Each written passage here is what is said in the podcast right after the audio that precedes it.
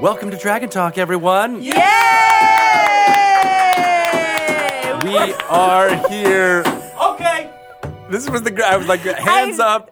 That was like a religious experience Ah. just now. I'm here. Charlie Sheen from Platoon. Oh, hands up. Dragon Getting Talk. shot in the back. Uh, no. Spoiler. I know, guys. Don't. Vietnam War happened. It was terrible. we are here to talk about Dungeons and Dragons. This is the official Dungeons and Dragons podcast. You don't say. It is. Oh my god. I'm Greg Tito, I'm, Shelley Shelly Mazenoble. and we have an excellent guest coming at you Amazing. in the interview portion. Who is it? Writer, performer. Also, we're gonna find out musician or composer.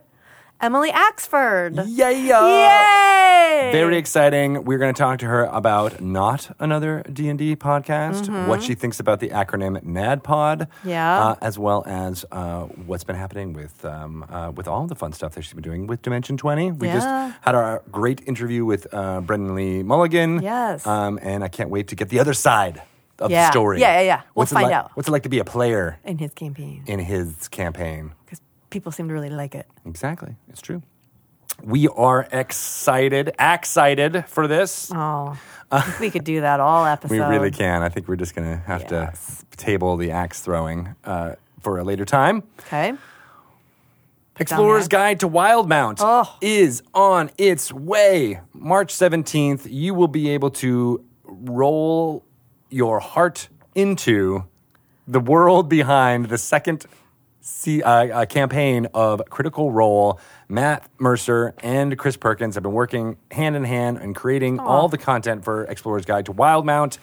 It's pretty cool It's pretty cool. there are a lot of people who want this book. It is topping basically all of our pre-order records.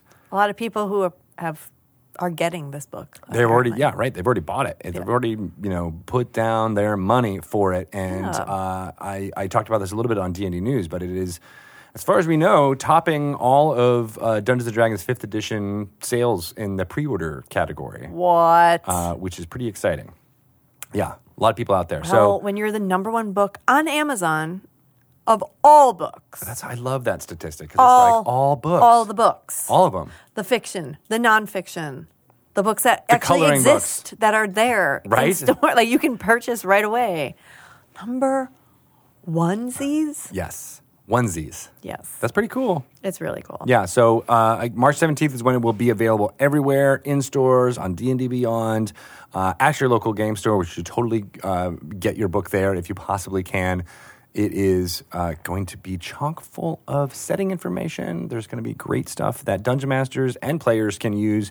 If they don't want to necessarily use all the setting information, they can just kind of beg, borrow, and steal. Uh, there's great subclasses in there. My favorite one that I uh, like to talk about is the Echo Knight, which is a subclass Ooh, of the yes. fighter with echoes of uh, other probabilities being used uh, to their advantage. Uh, a lot Hence of the fun stuff name. like that. Dunamancy is like a new kind of uh, family of spells uh, that all deal with probability and how to, you know, use that to your advantage in battle. Interesting It stuff. seems like I wouldn't have time in battle. Well, you can go Think back in about that. time. Dun-dun-dun, back in have time. to do math in battle? No, but you have to sing the Huey Lewis song. Oh yeah. Yeah. Well, I do that anyway. yes. And that's part of my ritual.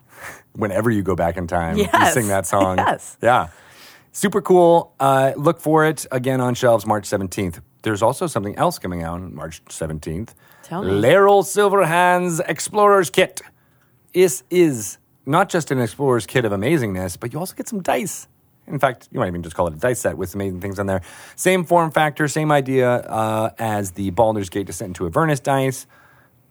A box, felt lined. You can roll your dice in them. They're Love like basically that. two dice trays. They have that Yes. nice little sound when you when you roll in it, which makes it real real nice And for it, people. it keeps the, the dice on the table. yeah, exactly. That's that's an important thing. It really is. Because how many times have you rolled and it's like oh oh, oh Sloppy off, dice. oh, Drink twice. is that that's- Different game, That's but part of the. that was a rule, We're yes. adding it. we're adding it to the uh, the the taking a shot uh, Yes. in order to make the cleric Help spells your work better. spellcaster. Yeah, I like it. I like it. So that's coming on March 17th, too. Uh, we also have some Monster Madness on the way In February. in February. You know it, Dungeon Mayhem. Dungeon Big Mayhem. old box of monsters. They are so cool, those monsters. oh, they're adorable. They really are. I want to like give them all a hug. I mean, they're vicious.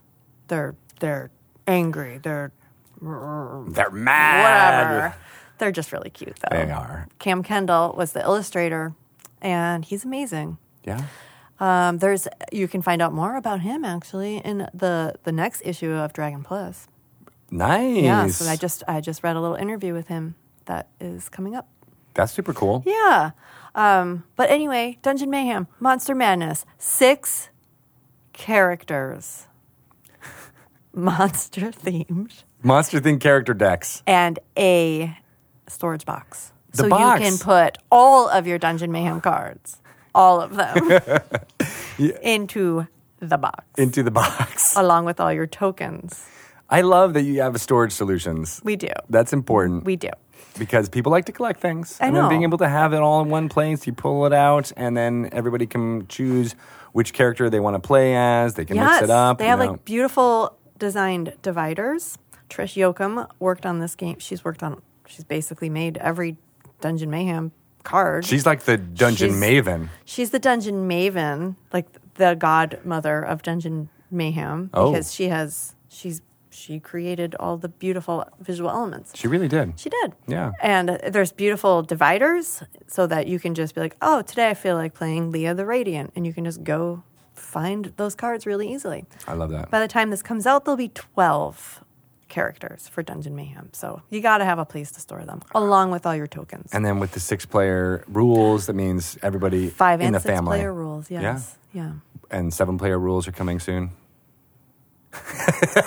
How dare you? She stonewalled me on that one. You're like, no, no response I necessary. will not engage. You've been trolling me all day, Greg Tito. What about 13 player rules? Go for it.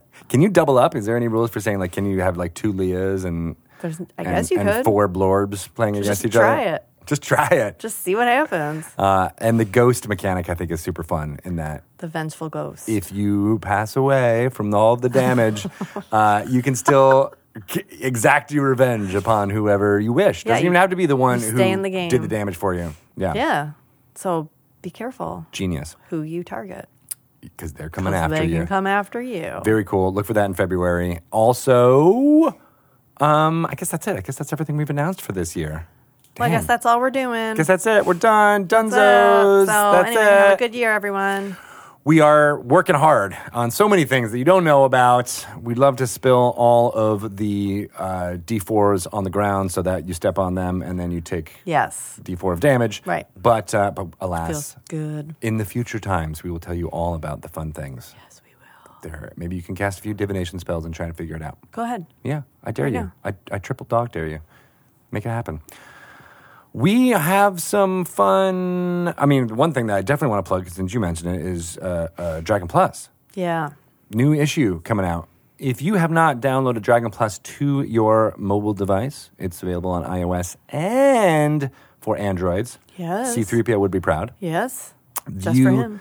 Uh, can also access all of that content on dragonmag.com uh, in, on, on any browser. It's all there. And it's every two months there is a plethora of articles, previews, interviews, RPG materials like maps and Yes. things like that. Uh, It's beautiful. It is all free. It's all for you. Check it out if you haven't already. Do it. Yeah. We also have a uh, email list, which we don't talk about very often. I was too. just gonna say, what Right? about the newsletter. Right, the newsletter. Yeah. Uh, for me, the Dragon Plus content and the newsletter goes hand in hand because it feels like you know it's stuff that you get on a periodic basis. Yep. That's that's what they called a periodical To back in the keep- days. to keep you in the know. Exactly.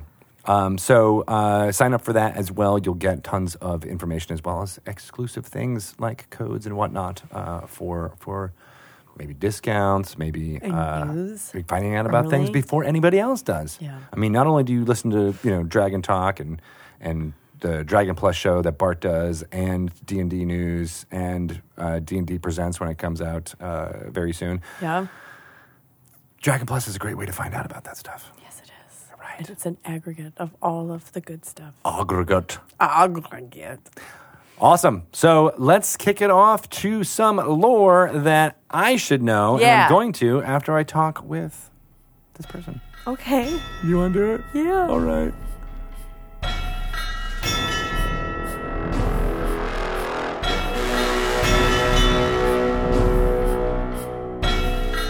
Hello, everyone, and welcome to Lore You Should Know. I am Greg Tito, and I'm joined by.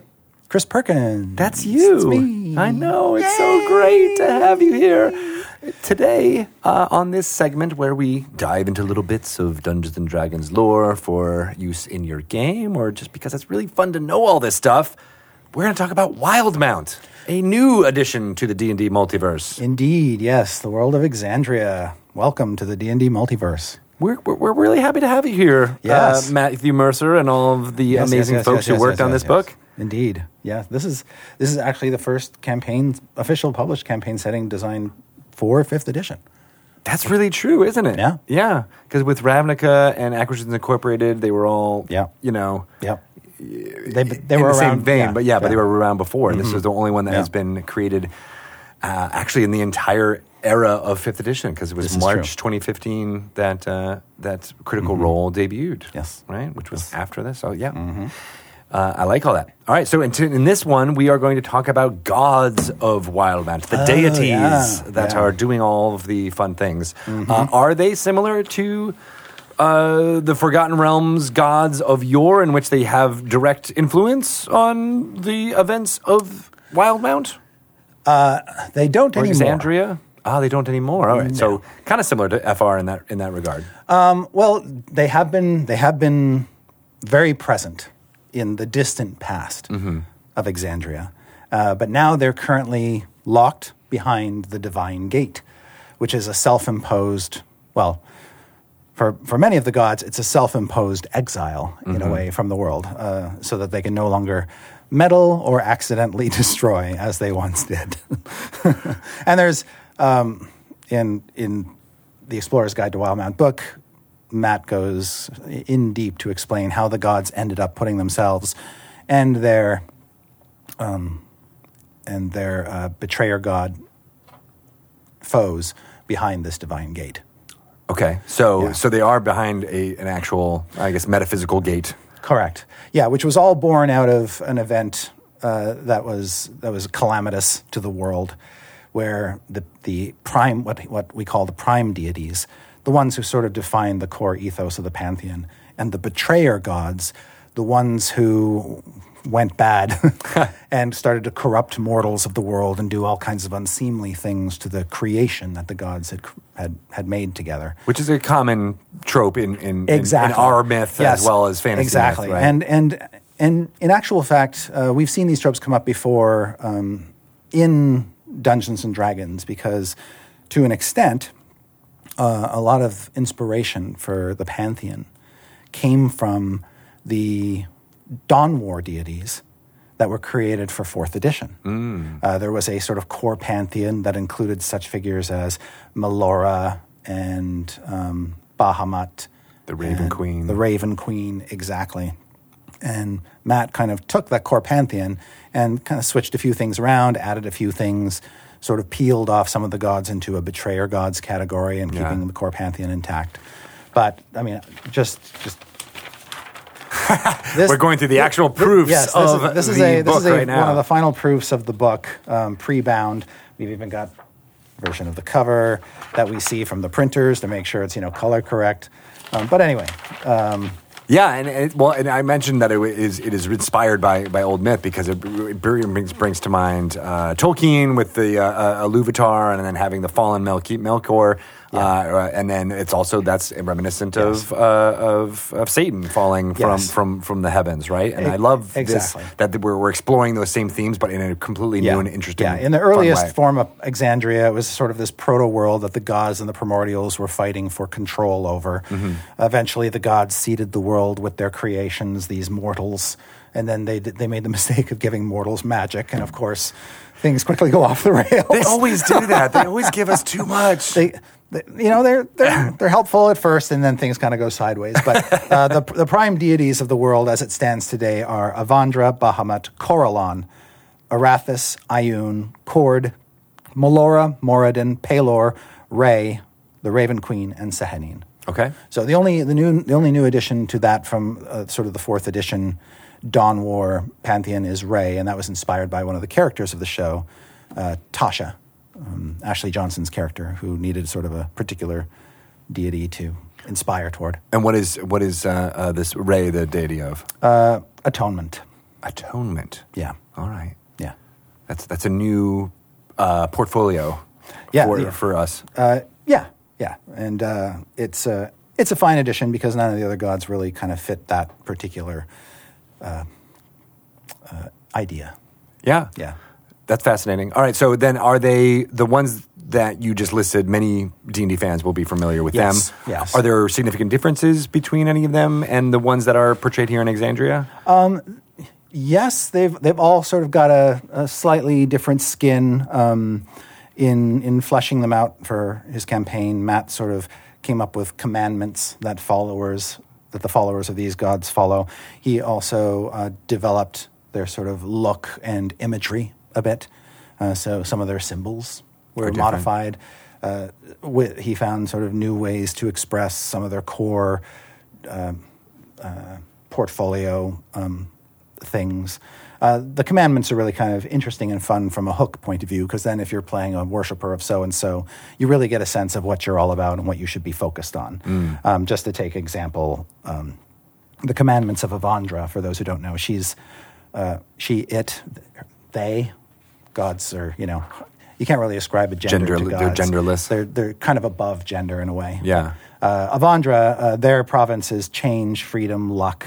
Uh, the symbol is woman's profile embossed on a gold coin or pendant. And their com- and commandments of Avandra are luck favors the bold. So your fate is your own to grasp, and uh, to do so is to have Avandra kind of behind you, watching your back. Another commandment is change is inevitable.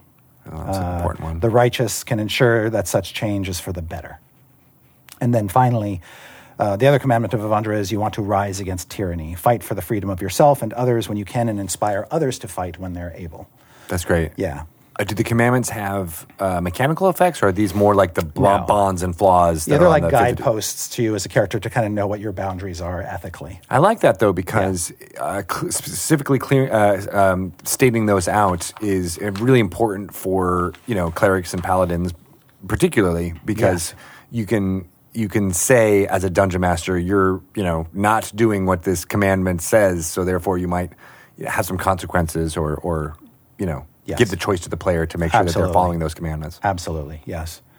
Uh, and so, uh, so Matt got to play with their depictions and the, these sort of elements, and also talk about things like holy days within the world of Exandria and within the continent of Wildmount, uh, which is something we didn't, which is really a good point.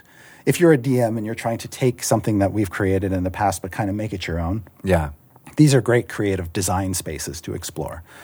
Uh, so, the Raven Queen's holy day is called the Night of Ascension, and some folks folks who are follow Critical Role would know this. Yes. uh, celebrating her apotheosis. The actual date uh, uh, of her rise to divinity is unclear, but the Night of Ascension is celebrated on the thirteenth day of the tenth month, and uh, what was once a night of cheery celebration of the dead in the Dwendalian Empire has become an occasion to burn effigies and to cry the Kryn dynasty uh, because of their kind of unnatural relationship to death. So um, there's a lot to unpack there, but yeah. it's Who who's uh, uh, devotion to death that you just said there? sorry.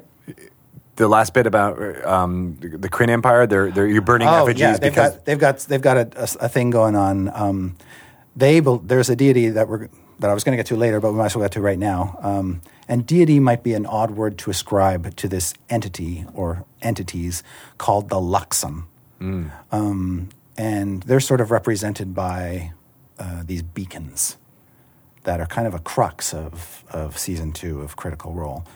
Um, but Campaign but, two. but the Luxon eh, are entities of pure sort of divine light.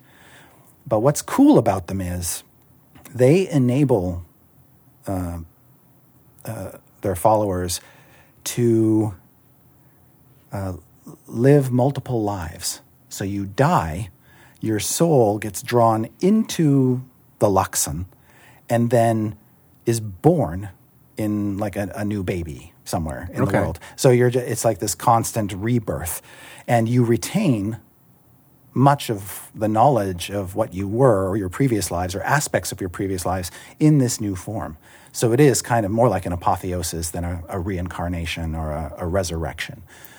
so that these these these souls uh, will live multiple lives Yes. and have memories of multiple exactly. lives. And so they become quite ancient Yeah. as a result. And the Kryn dynasty is um, uh, sort of the, the force, the Kryn dynasty is largely made up of dark elves. And so you have these dark elves who have experienced this, this apotheosis, which is called uh, consecution. Uh, multiple times and have multiple lives to draw from. And of Interesting. course, to the Raven Queen, the finality of death is a sacrosanct thing. And this is a way to circumvent that, and she doesn't like it. and that's why the Yes. Dwendalian Empire is in opposition to Kryn. Well, yes. Or one of the yeah, many one of reasons. the many reasons. The other Yeah. is is uh, geographic, and we'll get to that probably in a later podcast. Yes. Yeah. Uh, all right. Fascinating. Uh, uh, the Raven Queen has does seem to have taken a, a a large amount of um, importance in in this setting. Is that true? Yes. Yes. Um, I think because, uh, for a number of reasons, uh, death is kind of a a core element of Dungeons and Dragons. Players face it almost every session. Um, so uh, Depends on who's the dungeon master, but yes. Fair. Yes. Yeah. Yes. If you're mine, every five minutes. uh, if you're my player.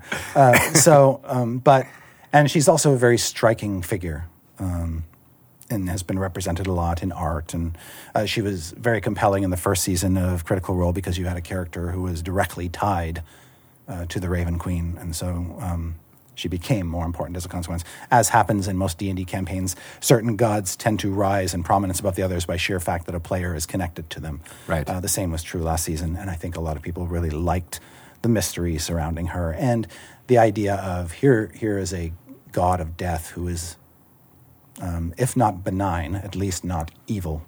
Yeah, I think that's a really fascinating take on because Mm-hmm. so much of Dungeons and Dragons has been about like if you're a god of death, you're necromantic, you're evil, blah blah Yeah, blah, and then yeah. here is this this at least positive way of thinking about the finality of death. Exactly. And things like undeath or aberrations in the minds of Raven Queen worshippers and things like that. So there's there's interesting conflict. You always have undead showing up in a campaign somewhere, and if you're a Raven Queen worshipper, you got a, an issue with that. Yeah, Yeah. Um, and the Raven Queen was a- a, a new addition for the fourth edition ca- Pantheon, right? That is correct. Yes. Were you involved in the? Yes. Uh, there was a um, here's a here's a bit of interesting lore. So at the at the dawn of fourth edition, before we released any products, we had two committees put together. One whose focus was on rules, and the other focus on world design and sort of what the cosmology should be. And I was part of the latter group with folks like James Wyatt Mm-hmm. and Rich Baker, and uh, we sat down uh, upon request to create, we, we were asked to create a, a pantheon that could sort of serve as the default pantheon. And in doing so, we didn't want one as big as some of the other pantheons that had been created for earlier worlds, like the Forgotten Realms and Greyhawk, which have dozens, if not hundreds, Of deities, in right. their pantheons.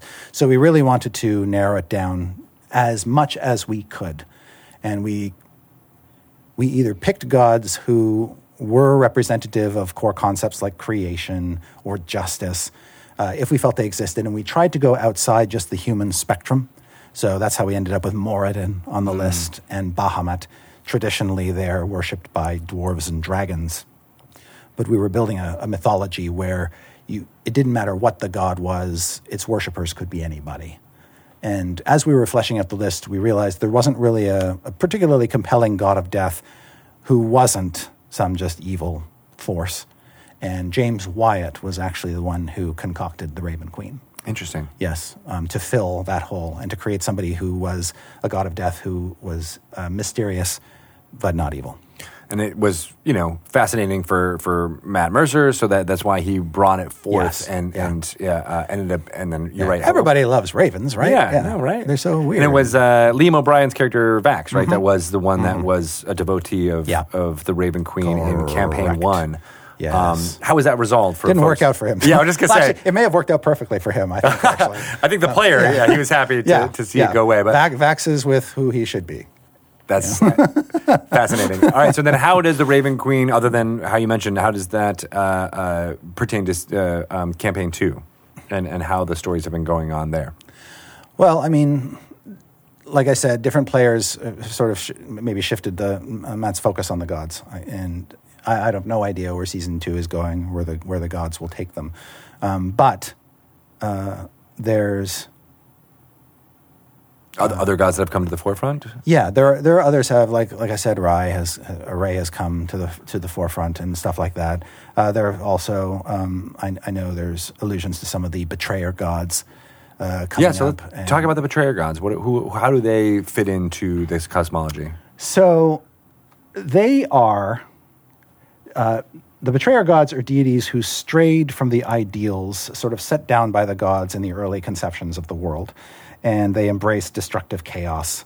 And uh, unlike the other, unlike the ones I mentioned earlier, these ones don't tend to work together very well. They seem they pursue individual interests, and they're just evil, different shade, like chaotic, neutral, lawful, whatever, but they're evil Yeah. um, this this lack of ability to cohere into an actual pantheon is sort of their fundamental weakness and why the prime deities can sort of stay above them and prevent do their best to try to prevent incursions uh, by betrayer gods through the divine gate and so on and so forth. so the betrayer gods are like Cobra, in that they're, so, they're always A little bit. infighting. Yeah, yeah. Or they're they're so- they're getting their worshippers. They're encouraging their worshippers to do terrible things. Right. Uh, and and so they include uh, such luminaries as Asmodeus, uh, uh, Grumpsh, Lolf, Tharizdun, um, Bane, Torog, who was one of the Dawn War Fourth Edition deities. Sort of this. this uh, evil force of torture that lives underground that's sort of come up in the campaign um, with the, the eaters of the worm and other kinds of creepy stuff that Matt has introduced. Uh, Zahir and Vecna, who, uh, who appeared at the end of last season and whose presence uh, lingers on. Has Vecna ascended to, to being a Yeah. deity yeah. at yeah, this point? yeah. In, in, in Exandria, he, he, she, it is a full on deity. Interesting. Yeah. Um, and, and was in the fourth edition Dawn War Pantheon, too, just to be clear. Right, I do remember that. Yeah. Yeah. Uh, always, always nice to get an elevation. Yeah. but I wonder what the commandments of Vecna are. Hmm. What Let's are see. the commandments of Vecma? So, as you know, Vecna, the whispered one, thou shalt not say his name, although we've said it multiple times mean, already. yes. but we're already screwed, right? Also, Voldemort, just Um, yeah. to make sure we're, we're, we're, we're covering all of our bases. Yeah. Uh, so, um, his commandments are learn all you can and keep hidden that which you know. Mm. Reveal what pieces you must, but never the whole. Uh, express and cultivate the evil within yourself, and in doing so, recognize it in others and exploit them for your own benefit. And finally, seed the ruin of all who worship other deities until only those who kneel before Vecna remain. Yeesh. Yes. What about uh, what about Torag? Uh, since they might made the one that's less familiar Ah, to yes, people. the the uh, the crawling king. Crawling King. Yes, he's he's this three armed worm like thing that that burrows through the underdark, essentially, or the underworld, probably more properly. Gross. Although he is manifest in the world of Exandria in a number of ways, including this um, worm like entity that spawns all sorts of badness. Is that is that reminiscent of Caius and the sons of Caius, or is That it- is a fair question. Um, so Torog was created whole cloth for fourth edition, again to sort of fill a niche in the pantheon, a sort of um, elder evil, a horror of the depths, Yeah. kind of thing. Um, so it was not spiritually bound to Caius in any way, shape, or form, but there's definitely sort of an overlap conceptually. right? Um, but but where where Caius is more like the rotting corpse, the the putrescence uh, that that inevitably follows death. yeah. Torog is more about shackled in the darkness, torture, imprisonment, and doom.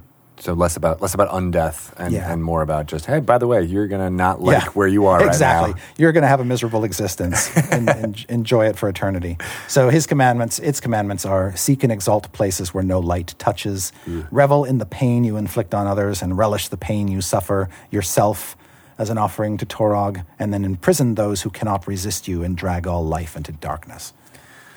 Man, He is not a happy dude. Yeah, there Not is something. happy dude. There's something really powerful about these commandments. I have to Yeah. say because you know you can read about you know how how deities manifest and what their their portfolios are all the time, but there's something about having it be this actual command Yes. in a commandment form that you really just gets at the heart of like what how, how they're different from each Yeah. other, but then how you can use it in your game. Yeah. There is this sense in, in Wildmount that people know that the gods are sort of held at bay uh, in their sort of self imposed nature. And because of that, because of that distance, what has happened is there have naturally arisen powerful mortal creatures who have tried to stand in for gods on the world. Um, and Matt calls them lesser idols. And they are like false idols. They're not true gods, but they are very, very powerful creatures or beings that can be fought and do have worshippers. And a lot of those are codified um, in this campaign setting as well. And they're all new. They're all born out of Matt's wonderfully twisted imagination. That's pretty fantastic. So they're Uh, yes. like they're like uh, um, what we might have called lesser deities Yeah. in the past, Yes. Mm-hmm. but but they're they're here on on the plane of the material. Exactly. One of them who gets a lot of mention is uh, Ukatoa, Okatoa. and he's, that name has popped up uh, repeatedly in season two. It is basically a Leviathan, the sea monster, that uh, was, was worshipped by these people called the Kinau.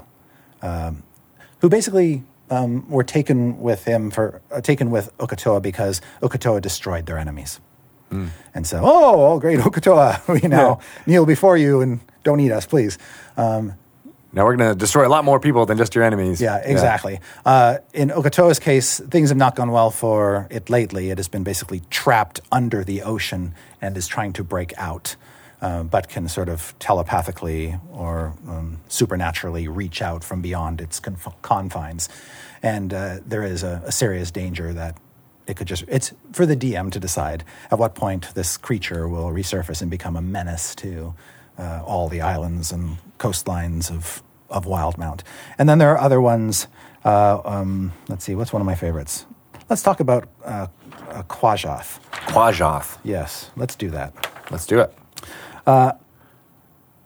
The mystery, this is the worm thing I was talking about earlier. Yeah. The mystery of whether Quashoth is a creation or the direct progeny of Torog is unknown, but the deranged gargantuan worm creature that scouted the Crawling King's advances in the Calamity was thought to have been slain in the ferocious final battles, leaving a sizable portion of its wounded body behind, a slimy fragment of Quashoth burrowed deep beneath the surface and slumbered in the cold earth under Isilcross to recover and regrow.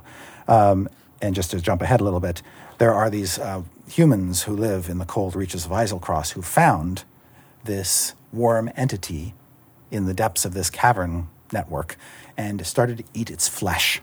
Um, food being, you know, relatively hard to get. Yeah. And um, Did that cause curses or? or yeah, did so what it does is uh, when you eat Quajoth's fleth, flesh, uh, Quajoth becomes inside of you Mm. and can basically talk and see through you.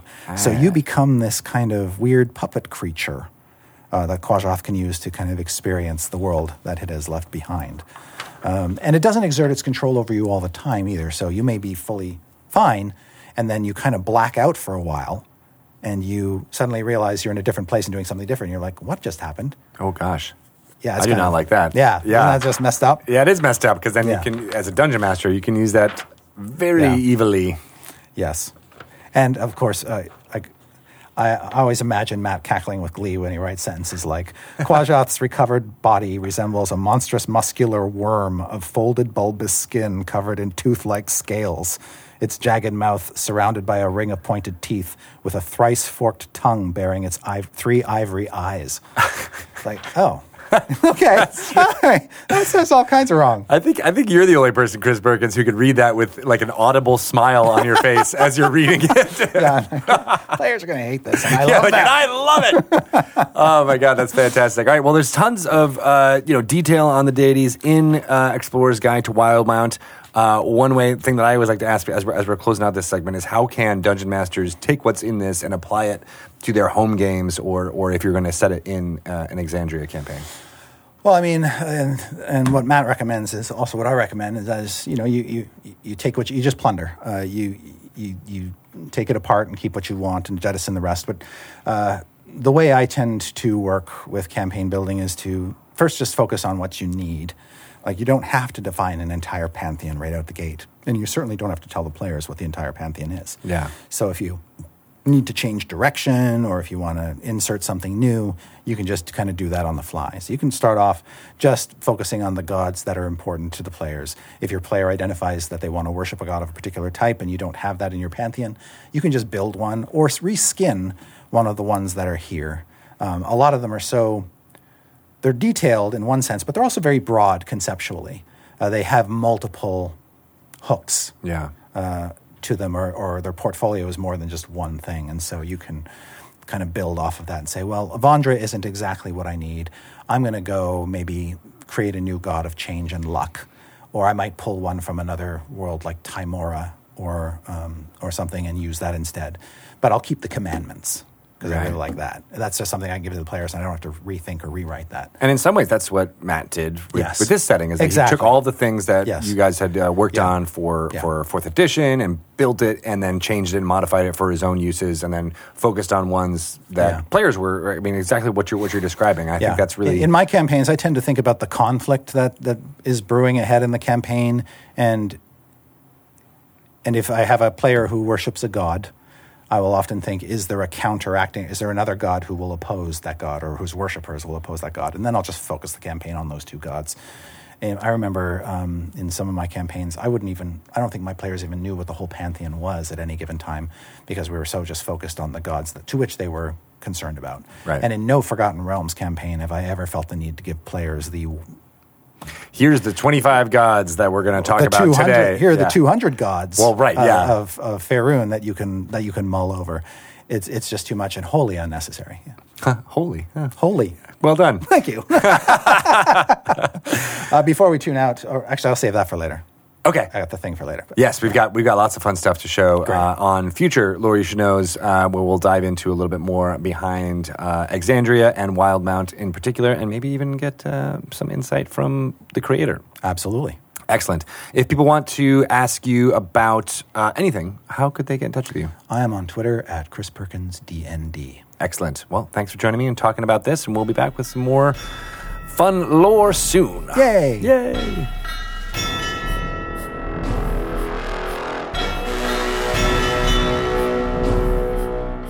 Oh man, I feel like I know a lot more. That now. person was really good. they spent so much time walking us through the amazing lore uh, that you all now know. Yep. It's in there. yes. All right. Thank you for that. Um, I can't wait really to figure out what's going to happen with uh, with uh, Drunky Two Shoes and Me too. and Daryl. Daryl. Oh, yeah. The quest for Daryl. Quest for Daryl. But before we do that, we have got to get to a little little thing. I mean, guess, you just know. a tiny little no big interview. whoop. Yeah. Emily Axford. Woo! Let's get her on the phone. Thank you for having me. I'm honored to be here. We're really excited. We're really excited. You are a uh, multifaceted performer and writer. Yeah. You got to be in this day and age, you know? People get bored of you real quick. You're like a quintuple threat. You can sing, dance, ice skate, play D and D, At and the same time, cook a souffle. no, I actually can't ice skate. I'm terrified of it. oh, it's one of your phobias. All right. Well, yeah, so I only agree. a quadruple threat, unfortunately. it says here on your resume under special skills, ice skating. So Okay. Mm, um, that was yeah. supposed to be Spanish, which I also don't speak. So. but we don't either. So what do we know? no hablo. uh, No hablo español. español on Dragon Talk. Uh, but no, people will most likely know you from not another D and D podcast, playing Yeah, on baby. Dimension Twenty, uh, a little show that Shelly's My a big favorite fan of. show in the world, Hot Date. oh, Streaming yes, on I love Netflix. hearing that. Oh my Yeah. god! My my husband and I are um, obsessed. When we when we we don't binge shows on Netflix though, we're the opposite. We're like, no, you can only watch one, and then we will wait a few That's a days and we really will smart watch. way to be. We savor them. Because then sometimes if you binge a show, it goes in and out. I have memory problems, so Me too. you know it's good for me to take it slow. Yeah, I want to savor savor every minute of it. It's so good. It's so good, and it took Thank me a you. really long time to figure out the connection, like between Yeah.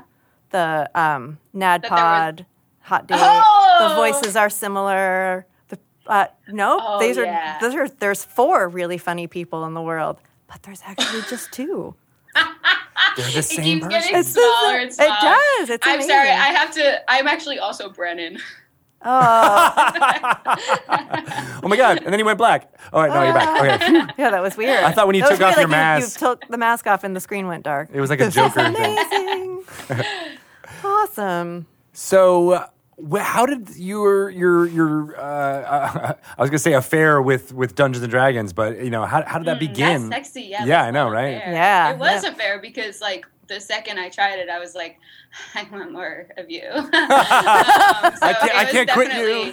It was lusty. It was a lusty beginning for sure. My affair with Dungeons and Dragons began. So I had played. Have you guys ever played Call of Cthulhu? Yeah, So like what I had played that and was just like what is this form of hanging out that you can do with your friends? This is amazing. We are hanging out, but we're also silly people that we aren't really. And um, so then like after that I was like I got to play Dungeons and Dragons. I don't know anything about it. I got to like and I I knew enough to know like I need to meet a DM. And so like it was in my head for a while. I was like on the lookout for a DM and then at Siobhan Thompson's birthday party um, years ago, uh, who is also in the Dimension 20 cast. Uh, I was talking to Brennan, who you had on last week, and he mentioned D and D, which at the time seemed like "Oh, I can't, I can't believe this came up. But now I know that he talks about D and D a lot, so like naturally it would have come up. And I just cornered him, and I was like, I need you to DM a game for me. nice. I have wanted to play this forever. And then, you know, like Siobhan's one of my best friends, Murph was there. It was literally just like it was like the party dwindled down to the people that then became our home game. Oh, that's cool. Oh, that's awesome. Was it in like a New York apartment that looked like Friends as well? Um, no, actually it was in it was in on like an LA rooftop party. Oh, Oh, Right? that's, that's even that's swankier. even cooler. I told you it was the lust it was a lusty affair. So, how long ago was that? Was that recent? Maybe uh it probably would have been like six years ago. Okay. uh, I don't have a great concept of time. so, but we've been we've been playing that home game for I think at least five years. So. wow. wow, really? Yeah. With the same people? Yeah. Oh, that's awesome. Every every single December we have like a cabin trip that we just play all weekend. That's great. I've always Yeah. wanted. I wish, you know. I, You host this show and you don't have that? no, I know. I, I play all the time. I just don't have that like getaway moment. I think that would be just Uh. ideal to have that like you know do it just do it all Yes. weekend long. You, You know, gotta do it. You go out to a cabin. You all make breakfast and dinner together. You do Secret Santa and Aw. Oh, I love for your that. characters. Your characters do the Secret Santa. Right. Here's your plus five sword of, of you- slang. do you really do that as your characters? Yeah. What sort of things do they gift each other? I love this idea. A plus five sword of slang. yeah. Uh, Okay, so I definitely am like I hope that everyone because like a couple a couple of them are not performers, so I'm like I hope they're cool with me just like talking about this on air. Um, I'll say for Brennan one year got me a because I have a wolf familiar in that campaign, and he got me a wolf hat that like lit up, which is really awesome. Oh, yeah. Um, Oh. and uh, and then uh, my friend plays like a rogue who like came from a who like came from a casino family, so I got him all these like vintage poker chips and stuff like that. Uh, from that that are named Tropicana because that's the name of the casino he comes from. I don't know. It's just this kind of stuff, you know. It's cute. That's a good idea. That is a really good idea. yeah. I love it. So then, Yeah, how so- did? Because I also have uh, short term short term memory issues, and so it's like every day is a new day. I don't Mm-hmm. know, I know, what You're like day we Memento. go. You're like It is living like it, yeah. memento. So I It's know we talked a to bad Murph. movie. No, we talked to Brennan, and I'm sure like these this question was answered. But how d- does the you're playing D and D six five or six years ago home game? Mm-hmm. How does it turn into a podcast? How does it turn into a podcast? Okay, I can tell you. I may I don't know if Murph talked about this, but um, how it turns into a podcast is me, um, another kid in the podcast, and Murph had a video game, uh, a video game book club podcast where we read book adaptations of video games. Highly labor intensive, not that many people listened, but it was very, very fun. And we were like, you know, we would do like, we would do like, um, we would do epic sessions of uh, reading like a Sonic Adventure game book and like trying to beat it and stuff like that. And then from doing that, we were like, ah, like maybe we should do a D and D podcast. And we like asked the audience, and they were like, no, no, no, keep reading full books and do book reports. and we were like, okay, cool, cool. And then um, our the fourth guy who's in it runs the podcast network, and he was like, "Hey, I really want to play D and D." Because he knew that we played D and D, and then we were just like, okay, yeah. I mean, yeah. I guess no one wants us to do this D and D podcast, but I guess we will. and then it One went thing well. led to another, right? I mean, that's like Yeah. where market research goes bad. Yeah. where you're like, Yeah. no, we don't want you to do anything that will be really popular. You had a very invested audience in re- the hearing you read the book. So yeah, I can see Yeah. why they wouldn't want you to stray away from that. But we're glad we you will did. return. We will return to some of those very difficult children's Sonic Adventure game books someday. someday. Yeah. I, I want to know how you would fare doing all of those things. Yeah. Yeah. Being a Sonic adventurer. Yeah. Yeah. Um, I don't know if, if you listened to Brennan's interview, but he he quoted you, and he said something that I'm like, I'm gonna make a note to ask her about this when we talk Right. about to it. help with your short term memory. To help, and I actually Oh, did no. write it down because I have. But no, See, it's a good one. It's a really good This one. is the problem of having short-term memory though, or even like even performing and having short-term memory because half the times an episode comes out and e- everyone's like, "Oh my god, that was crazy that you said this." And I'm like, "Wait, what did, Did I, say? I? What, what context was that in? Is that okay that I said that?" it's probably good that you you are you do improv a lot because you don't Yeah. have to memorize a script. I know. There you go. but he said that you had s- said when you play D and D, the memories that you have. I'm going to paraphrase, not that you'll remember saying it anyway, but that when you play D and D, the memories that you have from playing don't feel any different than the memories you have of doing something in real life. Oh yeah, for sure. Yeah. And I, that was another. That was a very inspiring yeah. interview. Well, because like, it's w- firing the same synapses in your brain. But it's really, Yeah. I've never heard somebody like articulate that before. That I would say it's a very it's a very dangerous line to walk. I mean, I'm sure that everyone experiences that, but like that means that when you have a great session, you walk around and you're like, I'm a I'm a, I'm a freaking hero. Like, but when you have a bad session or like when you didn't I, we play like a teenage campaign and it's like playing a teenager who Mm. like didn't get to say the thing they wanted to say to the person they have a crush on all of a sudden you're back in like feeling feeling that ang- like teenage anxiety and Yeah. that's just like living in your adult self and it, yeah, so you know it's a double-edged sword I like that though because then you're able to work through things that you can't you can't work through anymore, Yeah. right? Like you know, Absolutely. even if you know, even if the the session might not be you know uh, up to your expectations, you know that like next week you can try to work on it and make it better and, and work on Yeah. it. Whereas in real life, you're like, you know, I don't think I want to call up you know my girlfriend from 25 years ago and tell her how I really feel. I feel like out of context, it wouldn't really be, have Yeah. the same effect, would it? I don't know, man. Maybe you should try it. You know, you should call that girlfriend. and be like, hey, could you get into like a D and D campaign with me? Because like I have some stuff I want to work out. We gotta And I work just through feel some like this is a great way to do it. I'm I'm down if she is. yeah. oh, here you go. Boom. Yeah, all right. I'll call her up. Give her a call. Hey, uh, Well, Donahue. This. Ingrid. we haven't talked in a long time.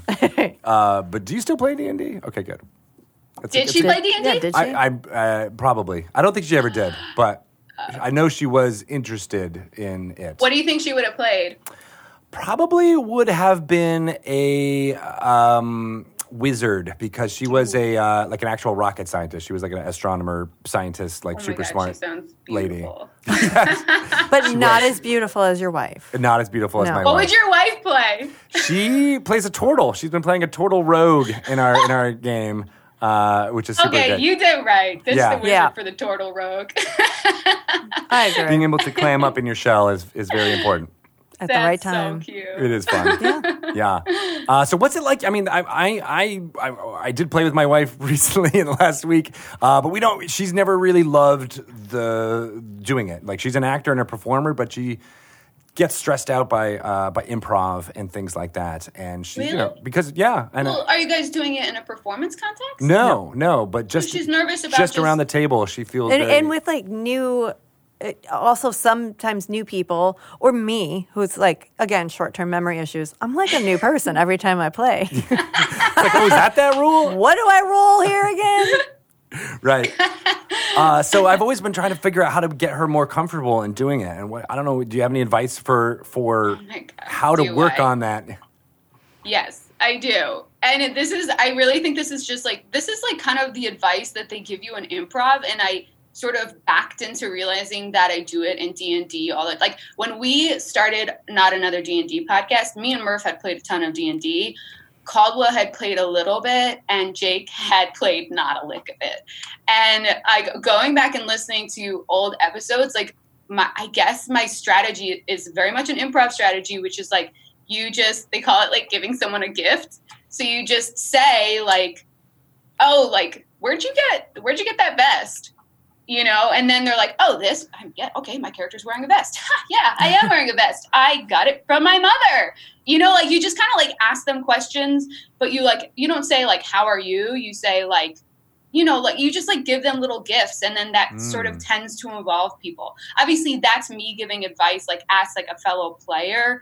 The DM, I'm sure it's entirely different. It's much more like okay, what does their character care about, and then baiting them into coming out of their shell by coming up with something emotional enough that they don't even feel insecure, um, that they aren't even thinking about performing. But as a player, I usually just like try to like involve people, make jokes about them, you know, be like, uh, set them up by being like doing a spell that buffs them or doing a spell that like involves like a two person combo or something like that, or being like, you know what, I'm gonna go talk to the witch. Hey, come with me.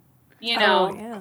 so it's like just stuff like that. I That's feel really like. smart because I think uh, a lot of what happens is she gets uh, like she wants to look at her character sheet and be like, I don't understand how these things work, and she concentrates on that rather than Mm-hmm. the the improv stuff, which is just like ask it about a detail, like just start a conversation, and Yeah. then and then the stuffs flow from that. Yeah, That's really and smart. usually like and and a lot of times it'll be like the per like if someone's feeling shy, they might like and you're like, where'd you get that vest? And they're like, um, uh, Target.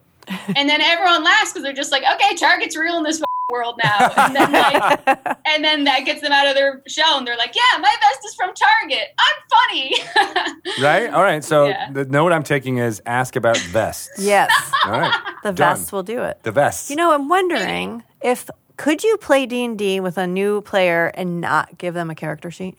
Yeah. Because do you think the character sheet is what overwhelms people, like looking at all these tiny little numbers and yeah. It Not- could be. What do you think?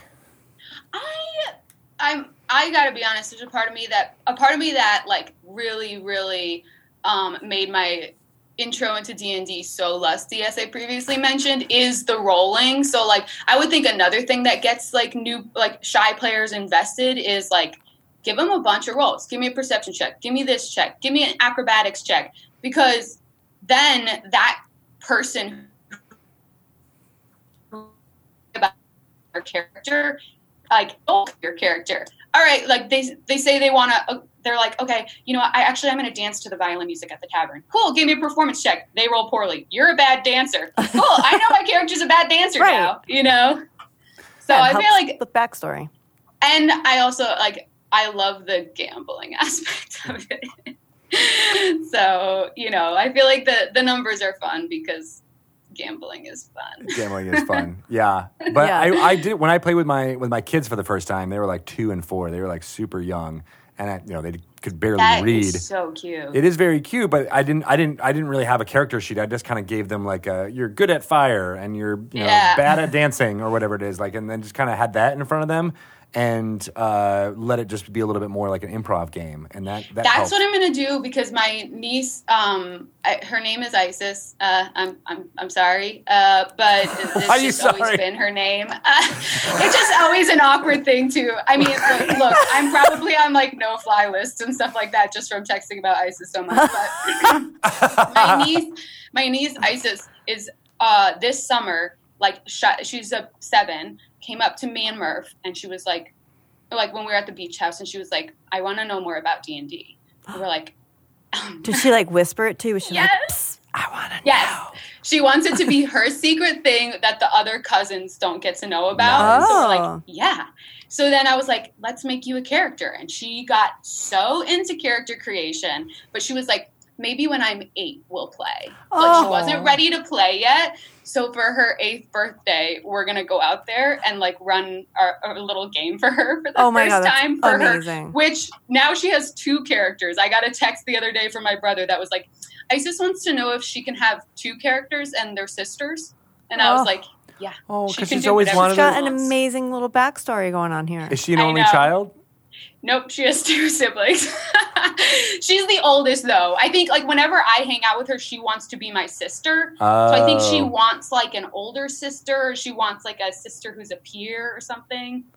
But That makes sense. Yeah. Yeah. I thought I thought So she was that's trying to been a- create a, a new younger sibling for herself because yeah, That's the thing no, I- She's got a crazy younger sister. well, she's like, but I want a good one. yes. yeah, she's This like is what it Eden's would too wild. should be like. but that's really good advice to like make it kind of just improv because I, I think when i like if i do it for her i don't know if i'll do it or murph will run it but pretty much every spell she tries to cast will work right. Yeah. I know. I did this thing, and this was back when that same session when they were super young, and uh, there was a wolf coming at them. I was trying to. Like, here's the one thing of tension I was going to do was a real snarling wolf, and I tried to describe it as scary as possible. And uh, my oldest Edna was like, "I'm going to try and tame the wolf because I like pets," and I was like, "All right." I mean, I was like trying to really sell it. Like, this, you're gonna die unless you, you know, try to fight this thing. And she's like, I'm gonna try and tame it. And she brought out some rations and was gonna try to give it food. I'm like, roll your d20 and fully uh, assuming she was going to fail and then we were, you know, going to get from there. She rolled a nat 20, and I'm like, well, crap. You tame this wolf, and it is your best friend now it's forever. your slick Well, wait. back and you can tell its demeanor is now polite Yeah, and it starts, "Roar, roar," and you start eating the food, and I, I just, and you could see her face, even though the tension was there, because she certainly was like, what is this going to end up being? But like her face melted at the fact that she now had a pet that she could love and hold and- and, Yeah. snuggle. So that was worth when it. my when my mom played because like my dad loves d&d and we play with my dad um, and actually the rest of my family loves d&d but my mom doesn't really like d&d because she doesn't want to hurt people so the first Oh, time that yeah. we played with her she was like i just want to play someone who heals people i don't Oh. want to hurt people so she was a really polite cleric but you could tell that she was deeply uncomfortable with it the whole time All the slaying Yeah. and burning Yeah. and death. That's, every well, every party needs a cleric. It's that's good. I'm glad that she was Yeah. there. Does So she? clerics are pretty pretty badass, and they can really cause some damage too. Is she? Um, would she be okay if it was like monsters and not people or like cute wolves? If it was just like a beholder? I think I think she is the kind of person who. I don't think there's anything she would be cool with killing. I think she would be in for the redemption story of like a knoll. Oh. so yeah, So when I played D and D with my mom and dad, and my dad was deeply disturbed by how much my mom wanted to kill things. it's the exact opposite. like she was a dwarf. She was just like, I'm like, okay, you guys, you're in a tavern. She's like, who am I gonna kill? Why is he looking at me? I see look, I'm gonna get. It. My dad's like, what are we doing here? Like, we're just talking. That yeah. was kind of like my sister because my sister's like a human rights lawyer, but like her character, she was like, I want to play a warlock tiefling, just like all out, like the most like different than her real life. Yes, I feel like people either they go like complete opposite of who they Yeah. truly are, or they find a character that's very, very much like them. Yeah. There's really no middle ground there. You're It's either true. playing someone that you're not, or you want to be, or or yourself, but like a really cool, heroic, magical version of yourself. Yeah. Was the first character that you created? Was that like a uh, a uh, um, like a power fantasy for you? Um, the first character I created was a radical vegan gnome druid. Oh yeah. So it was an expression of of something deep in my soul, yes. Are you a radical vegan? No, but I desperately wish I was. that makes So, sense. Uh, yeah. Why gnome? What was it, what was what was your affinity with the gnomes? Thought it sounded cute as hell. Oh. yeah. Yeah. I'm curious what what character did your um, your niece was it your niece? Wait, now short term memory. Yeah. Isis. No, no, no. What did niece- she my create? Niece, You remembered ISIS. That's good. She wanted. I actually because I because like my character for not another D and D podcast is a druid, and she wanted to do a druid. Oh, cute. She she wanted to do a druid elf, which is exactly what my character is, and she named her Woodland, like Oh. W O O D L I N D. And she had hair that looked like um changing the changing leaves of fall. Oh, she made And that she up. had yes, she, this all just like poured from her, and she had a I believe a squirrel companion named Rabbit or something like that. like you do. Love it. Yeah, That's perfect. Yeah. Yeah. Done it. And then and then her alter ego is the warlock tiefling. That's the other side of the coin, the sister. Oh no no no that that's my literal sister in real life. That Oh. my Oh, that's sister is like a very righteous person who wanted to play just an evil tiefling. You got to get it out somehow. I Like, you know. spend all day being so good. Right. Want to like, You want to bash some monsters. yeah. I want to make some Yeah. packs with demons. You know. Ooh, yeah. So you mentioned that you're not sure if, if you're going to run it or uh, if Murph is. Are you, have you been uh, a dungeon master in some I have aspects? DM'd once in my life. How did it go? Very recently. Honestly, I was really bad, but I know all the ways that I was really bad, and uh, it was still fun. so I definitely am excited to to try again. Who who But- did you DM for? I DM for Brennan Okay. and my friend Siobhan and uh, Caldwell, who's in on another D and D podcast, and this guy named Murph, I think. Oh, yeah. Did, so, what, when you said you know all the ways that you were bad, Yeah. Like what- Um. Here's here's the first thing I did wrong. I am such a player focused character, or like like a, I'm always like I'm I'm so player focused that all of them were like. Oh, can we be this level? And I'm like, yes, you can. And they're like, oh, if we could be just one level higher, I could do this cool thing. And I was like, cool. And the, the level kept getting higher and higher until they were level seven. So my very first game was just running Oh. like- like encounters for level seven characters when I've never run an encounter in my life. ah, yes.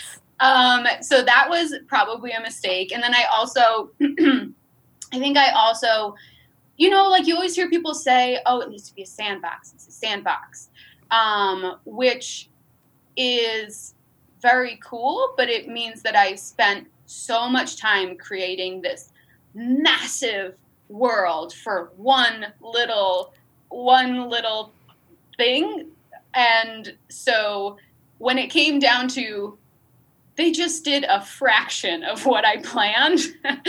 and the things, because I planned so much, the things that they actually did, I was like, oh, okay, cool. Yeah. Oh, no, how, now how do I do that? so I just kind of like over planned and made it way too high of a level. But it was also still really fun. So it's also kind of fun to be like, um, not good at something. to challenge yourself. and to try yeah. new things, right, Shelley? I Yeah. guess. I, I'm a scared dungeon master because I had a bad experience too, but I did not find it fun nor excited to try again. Sigh. someone who, when I was in college, I when I was in college, I did stand up comedy, um, and I pretty much did it because the first time I did it, I was really bad, and I was like, "What a rush to suck at something." Ooh. Wow. so then I just kept doing it because it felt like, "No, no, no! I think I can do this. I need to prove to myself that I can do this." So I, I think I got a, a little bit bit by that, like, by that, like, "No, no, no! I need to, I need to prove to this uh, circumstance which which bested me that I can best it. Hmm. I need a little of that. Yeah. Yeah. Can you uh, can you bottle some of that gumption and, and send, it, send it our way? Yeah, I absolutely can. It's highly alcoholic. but It's Yes. actually just Then Tito's, Tito's Overnight. vodka.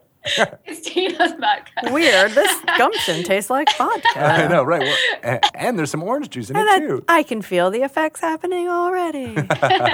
Did the players help you? Wait. Oh, absolutely. I mean, that's that's why it was so fun. It was. I also I don't know if it was a mistake to do it for my three DMs. Like I like I wanted to do it because it's like these three DMs that I've worked with. I have had so much fun playing in their worlds. Like I want to give back, but at the same time, there was a mistake in that because suddenly I'm DMing for like the people that I've looked up to this entire time. And so it's like, oh God, oh God, they know everything I'm doing wrong. They know everything I'm Yeah, doing yeah, yeah. wrong. That's like my biggest fear. that Everyone's just gonna know, like, you're doing it wrong. You're doing it wrong. Wait, so Like, what that's- has of your course. experience been, Shelly? I tried. I don't even know why. I think I was like writing an article about like how to become a dungeon master when you don't know anything, and I experimented, and uh, it went very poorly.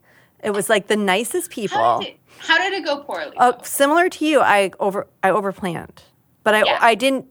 I over in my mind, I was like, this is what happens, and then this, and then this, and then Yeah. that, and then when we started, and they didn't do what I thought they were going to do initially.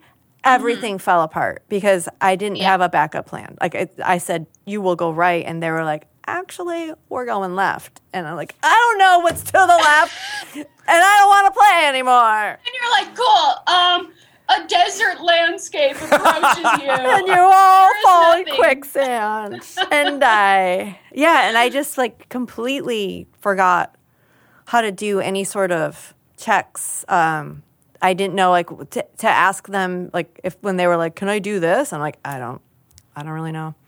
yeah. Maybe you can. like I just forgot everything. It And then- uh, sounded like you were bombing at a stand up and Yeah. it just got worse and worse and worse and you Yeah. weren't really sure what to do. But unlike Emily, I was like, I am never doing this again. I am a grown ass woman and nobody can make me be a dungeon master. Bye. No, it's good. You know what? You should look at it as like, oh my gosh, part of my brain has a chance to get bigger. There's a part of my brain I Mm. haven't been using, and Yes. it is weak, and I have a chance to take it to the freaking gym. I'm, you go to the gym a lot I- more than anybody I else do. does that I know. um, So in case like our bosses are listening. you're always at the gym No, during I'm work hours. not. By the gym, you mean like that conference room where I'm diligently working. Yeah, Yes, like yes, you've been doing giving my that too. fingers a workout on Ye- my computer. yeah, I Oh, do that all the time. So I'm like the kind of person like wait, I was never really good at sports. I'm not coordinated. And in high school, like we had to play softball, and it was like I would go to school with like the anxious stomach. I'm like, I'm gonna have to swing a bat today, and I always struck out because I can't hit a ball with a bat. I just can't, and I can't catch a ball. And it was like I said to myself, I'm like, you're 14 now, but my God, one day you're going to be an adult and you nobody can make you play softball. And I'm like, you're right, Shelly, future Shelly. Nobody ever is going to make me play softball. And I think I had the same experience with that horrible dungeon mastering that I was like, guess you're just a player and you DM never for have. me. Shelly, DM for me because I will bring so much. Emily, I- I almost enthusiasm. couldn't talk to you on no, this no. interview. freaking- Here's the thing. Maybe you know what? Maybe your players weren't supportive enough because I'm sitting in the room with a first-time DM. I am. My spirit is there. I, I'm there 150. percent I'm asking all the questions. Snapping all the DM. fingers. You're I'm like snapping all the fingers. I'm making sure that you're feeling good. DM for me. You'll feel better. Oh. okay, I will. I'm going to do that. we're gonna do it at Let's do D&D it. Live 2020 D&D live on the stage in front of thousands. with lots of lights.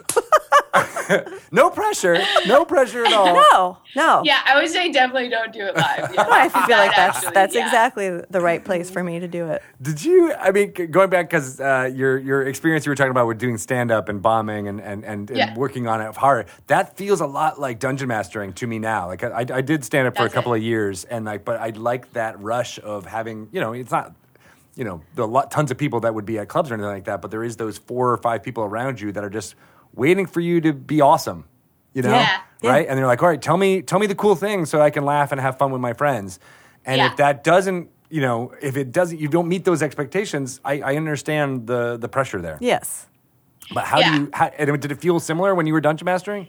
yes i felt so like the maybe the scariest part was like even just whenever it was time if it was like cool okay we're gonna do that and i'm like okay now it's time for me to narrate them going to do that Yeah. none of them are gonna talk it's just gonna be me talking i'm just gonna talk for a minute and these four people who i love with all my heart are gonna look at me like it was like it it was kind of it was the rush of like I'm terrified, but like I have to do it. Like maybe like the foot on the tightrope feel. Mm-hmm. Yeah. Yeah. And that, I love that because you, d- you you know it's a lot less stakes than than actually being in front of you know people at a in a, in a club or something like that. But That's yes. Yeah, and that's definitely true. It's like stand up, it's like if you did poorly, like no one was rooting for you. But like when I was DMing for my closest friends, you know, surprisingly, they were rooting for me. Yeah. surprisingly, Yeah. so that's the thing. Like, as a player, I never sit down at the table and like feel like, come on, dungeon What you master. got, DM? What are you gonna do for me today? Like, I'm always That's just what like, I'm saying. oh, I'm so grateful that you're here to tell me a story and that you're willing Yes. to like do this amazingly difficult job. I'm never Yeah. like I've never had an expectation that it's all on the dungeon master and that I'm gonna be really pissed off if I Yeah. don't have fun. Yeah, that's the thing is like like yes, me feeling anxious of okay, now I have to narrate them doing this. Ugh, this is terrifying. I'm going to take up space and they're all going to get bored while I talk. And yet when Yeah. it's the flip side, I'm just like, "Oh, this is narration? I'm in. Yeah, Everything you say is fascinating. Tell me about this new room we just walked into. Are there velvet drapes? Is there a decanter of wine? You really are thirsty for D and D. I am, yeah. It's a little lusty, it's lusty. I so do you think there would ever be like a crossover? Like, is first of all, it- will there be more hot date? 'Cause I need it. I Um, need we it. do have we have a second season um, that went on Pop TV, and I don't know. I'm assuming it's going to go on Netflix Okay. because I think that uh, Netflix was happy with it. So I'm assuming it's going to show up on Netflix. I hope so. um, will there ever be like a D&D hot date episode? okay. This is so funny because we wrote one for season one and they were they were like, What is Dungeons and Dragons? Ah, and we were like what? so we changed it to be like a game of werewolf. It was, Oh, or it was like it's like basically like we wrote it to be we wrote it to be this episode about like uh, the Merv and Emily characters at a dinner party at like a board game night uh, like a game night with a new couple who was like going through a breakup and how they like Oh. accidentally like make this character break up. It was supposed to be about we tried to do like a D&D adjacent like we were like coming up with like you know a D&D adjacent but not copyrighted specifics. Um, but uh, the notes we got were, "What is this?" Oh, really? So we changed it to be sort of like a sort of like a werewolf parallel because I think at the time that we were writing it, more people. It was also like we were writing this like so long ago that Oh. like I don't think D and D was having uh, the visibility that it is now. but werewolf was. I know, I'm I like, was what, that's they a more got niche- werewolf? Yeah, niche. That's more. Niche I than- think I think that like Hollywood executives love werewolves. So we were able to get away with that. they're like, hey, it's Twilight and True yes, Blood. I exactly. get, I get werewolves. Yeah, we can understand that. Yeah, yeah. maybe that's what it So was. yeah, we did try to do that. Okay. Bring it back. Yeah, you might have to, maybe you could just dust now that one I off. think we could have made it happen now. For right? sure. Yeah. And we'll give you permission. I'm pretty Yes. sure we can give you guys permission to Yeah. use it. We'll even send you, you, you products to, to use on set. Oh my god! Thank you. Yes, thank you. You- your video froze for a little while, and all we saw was your. or did it freeze, or did I just hold that pose? You are that good. God, you are a quintuple threat. yeah, becoming a statue is the fifth one. Yeah. Oh my God, Tito froze. Wow. Oh, you tricked me. Right? I I'm was pretty worried. good. I've been practicing. I was super worried. yeah. So, let tell us about the characters that you you play in all of these different podcasts. Okay. Um, in the in not another D and D podcast, I play a character named Moonshine Sybin, and she is a Circle of Spores druid. Um, we made her when it came out on Unearthed Arcana, so she's like an Unearthed Arcana Circle of Spores druid. Um, she's uh, also a crick elf, which is basically uh, sort of a um, hillbilly elf um, I grew up with a crick in my backyard, uh, and so I kind of just took a lot of those specifics and turned it into sort of a uh, freckled, rough around the edges hillbilly elf. When you say Um, crick, you mean like Yeah, creek? That's that's Oh Like a- yeah, like a that's creek? what a crick. Yeah. yeah, yeah. It, it's like a, a little body of water, but I don't know. In some regions, people just call it a crick. Hmm. yep. So yes, so I grew she's up a with crick both. elf. You grew up with a crick? Cricks and creeks. Oh, really? Because crick is more southern. I think so. I, don't, know. I mean, I'm it's from the upstate same New thing. York. Yeah. I'm from upstate New York, but Me upstate New too. York has this like little yeah. Upstate New York has this kind of like southern has like these kind of like almost southern pockets to it that are a little Yeah. rougher around the edges. Where did you grow up? I grew up outside of Albany, New York. Oh, I grew up in Yeah. Binghamton. Wow. Okay. Yeah. We both had state schools. Yes, exactly. SUNY. SUNY Albany. We both had SUNYs. Yeah. yes. I was born in Syracuse, New York. so Um, there's yes. like this, Okay. this weird, you know, Wow. Good Bermuda. mall. or- Not a state school, but yet another Yep. college in Not a upstate state New school. It's true. York. It's true. So Oh, your yeah, yeah. sparkle- You're not a state school. You're fancy. I did go to UConn. That's pretty much a state school Okay, in all right. Connecticut, I guess. What Um, Trying And to fit then- in. Trying to fit in. a transparent attempt to fit in. Please, like me. Please. um, and then my other characters are I play. Um, these are all like the sort of like performing characters. Uh, I play a bard that plays uh, rock and roll. Uh, she plays the bass. Uh, she's a tiefling. Yeah. Um, and she's just kind of like a spicy little teenager. Um, and then I also play in another campaign with Brennan. I play uh, sort of a Fran Drescher style. She did it again. She froze halfway Uh, through. so she's kind of just like, did I? Yeah. Sorry. In the- Um, I'll try and give you guys really good facial expressions so it frees it worked. It worked really good. Things. You were like mid friend Drescher. So- um, but yeah, so I yeah I, I play a, a Fran Drescher drunken monk. She's basically like a uh, a, a divorcee from Staten Island who's uh, uh, kicking ass. What's it like playing the music? Because you know, I want to do. Are you writing music? Are you are you Oh, yeah. uh, uh, singing along as when you're the the bard? Oh, when I'm the bard? No, I well, well I mean, I kind of just like usually before I go have a session, like I listen to a bunch of Primus because Primus is like real good, like bass driven rock. A lot of slap. So it like Yep. Boom, gets boom, me boom. into the zone. But I usually just kind of like mime it, and then like like you know, usually it'll just turn into chaos, and then I'm like big whips out her bass, and then I'm like boom, boom, boom, you know. um, but I do write the music for not another D and D podcast, but that's separate. oh, Yeah. how does that? h- h- Have you always been writing music, or is that something a new skill? Um, it's a skill that I, I used to always write weird little albums just as like a creative outlet for emotions. Um, but uh, yeah, then once we started doing not another D&B D podcast, it was like Murph was like, I just I don't have the right song for this moment, and I was like, "Hmm, I think I could write it, and then we just now I've written just hundreds of songs for it. Wow. so yeah. Amazing. so that's like the songs to like like punch up a moment in the in, that happens in the game.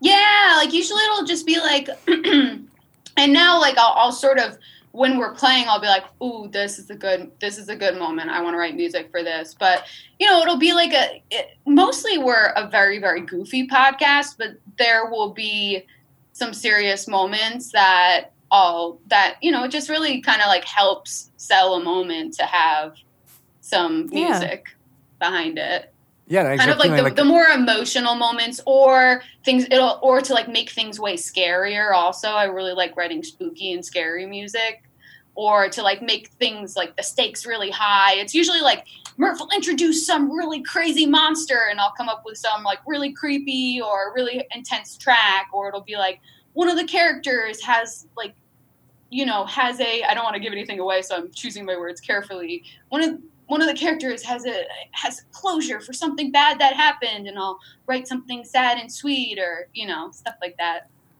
I grew up watching a lot of Final or playing a lot of Final Fantasy VI and was obsessed with the soundtrack, so it's pretty much me writing Final Fantasy music. That is really cool. yeah. yeah, it's like it's like uh, creating a score for for an improv game. Uh, Yeah. I love that. Yeah. uh, it's it's much harder to do that on the fly, but I've I've been really Oh. experimenting. yeah, I don't do it on the fly. No, Let I me know. be clear. Yeah, okay. I'm not like sitting in the room noodling while he composing. plays. Synthesizer. Also, that would be so distracting for the other players and so difficult to edit around. we have had a guy. It was uh, uh, with the Dragon Friends I was podcast. just thinking, trying to figure out- it was remember at who that was. One of our events, and he was uh, his name was Benny, and uh, that was the thing was that he, there was you know s- Really? four, five or six people playing, but then he was on the keyboard in the background, and he just. You know, he, That's great, he had the yeah. improv skills where he could do something dramatic, a stinger. He could do Yeah. more creepy like background music. He could go real quiet and go real loud, Yeah. and it added this like kind of you know performancey type feel to it kind of like someone the the piano player playing uh, the music behind the uh, silent films you know era you know, like, Yeah. always doing that And as a performer, it's really fun to have music. Like Brennan always does a such an amazing job DJing, which like look, ever, Brennan Mulligan is a freaking insane DM, but one thing that he does amazingly that doesn't even get talked about is he just has the best royalty-free music cues that he'll throw in and like he'll be describing something and the most poetically creepy and then he'll start a freaking track that you're just like all right now i'm ab- absolutely terrified i'm absolutely terrified so he's also a great dj he's a great dj dm that is a good skill to Yes. have yeah, we uh, we have a partner called sirenscape which uh, has like an interface that you can use that helps with a lot of that and i've been experimenting with it it's really it's really fun because you can be like oh here we're in the you know the sewers and it it has like a soundscape that you can go- be in and all of a sudden there's you know dripping things and there's it goblins in the seems like background another thing to have on your plate yeah it just seems like another crazy thing to have on your plate though when you already have so many little pages with Oh, little yeah. creatures Uh, on them I'm not ready for that. Yeah. That's, that's Although I It's could just next like level. sit there DMing, things go sideways, and I just like turn on a track and just sit there. Well, hope you guys figure this one out. just explore the room, I guess. just play some music. I know. I talked to people who use other like players actually can be a good uh, help for this, like or if or like a co-DM or something like that. Someone who's like Oh. running the Yeah. Code EM, that's wild. yeah. It's it's that's taking shape a lot because there you're, it almost takes two different skill sets, right? There's the person Yeah. who's the good improviser and good. Uh, um, you know, voice actor and things like that. But then there's also Uh-huh. the person who's got like the whole meta plot in their brain uh, Yeah. to do things. And sometimes, you know, having two people share that can can help.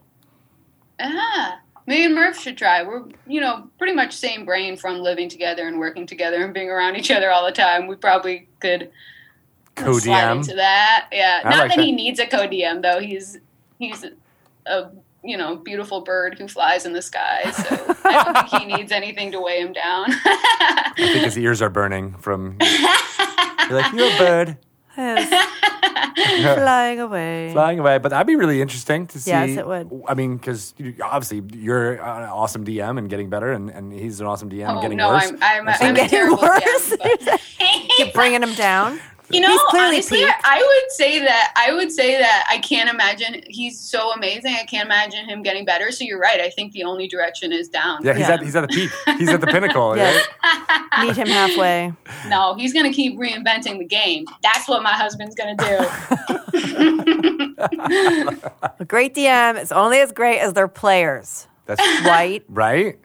So you got to recruit some good players. Looks like you, uh, Emily, is gonna be ready to, my to one I'll play make with you you. look good. I My- promise. I'll make you Okay. look good. Okay. I think if I had a co DM, I could do it. Yeah. Like- you actually were a co-DM with me when, uh, so we played about a, a week ago with some new players. And uh, I was telling her before that it was really useful to have someone being like, "I think that's a role that you can do to the other new players that are around," and it was it was fantastic. I didn't have to be the only, you know, I, I didn't feel like on the spot at all. Okay, good. You didn't feel like, hey, mind your own business. No, no, Okay. no, no. This is my story. Shelly, what did you play? What were you playing for this? This for is uh, game? my Tabaxi Ranger. Sh- sure shot. Pa, pa, pa. I love her.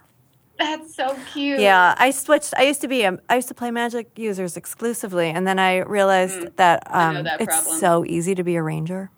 Like you just Wait, but- fire your okay. bow. What um what level were you? Did you have like a? Did you choose what type of ranger you were yet? This we, we were first level. Yeah, because it was new people, so I didn't want to. Uh, th- I didn't want to start with a seventh level uh, camp. Yeah. Yeah, 'Cause they were don't. It's new. not a good idea. Because suddenly you're running encounters that are really high Way complicated all of a sudden. and have Yeah. lots of lots of text underneath them, and suddenly you're like, "Oh man, how I lust for just a bullywug. right. Just give me a goblin that can just. Give me a mean goblin. I just want to play a mean goblin." Right. yeah, so we were first level, but yeah, it does get more complicated the, the, for rangers, as with all the characters as It you just get seems farther. it's a class that I, I think I'm intimidated by because I, I've I've seen a couple people play it and I've seen them kind of struggle to really nail. Although I have seen one person play a Gloomstalker Ranger and clean house. Mm. That was an insane.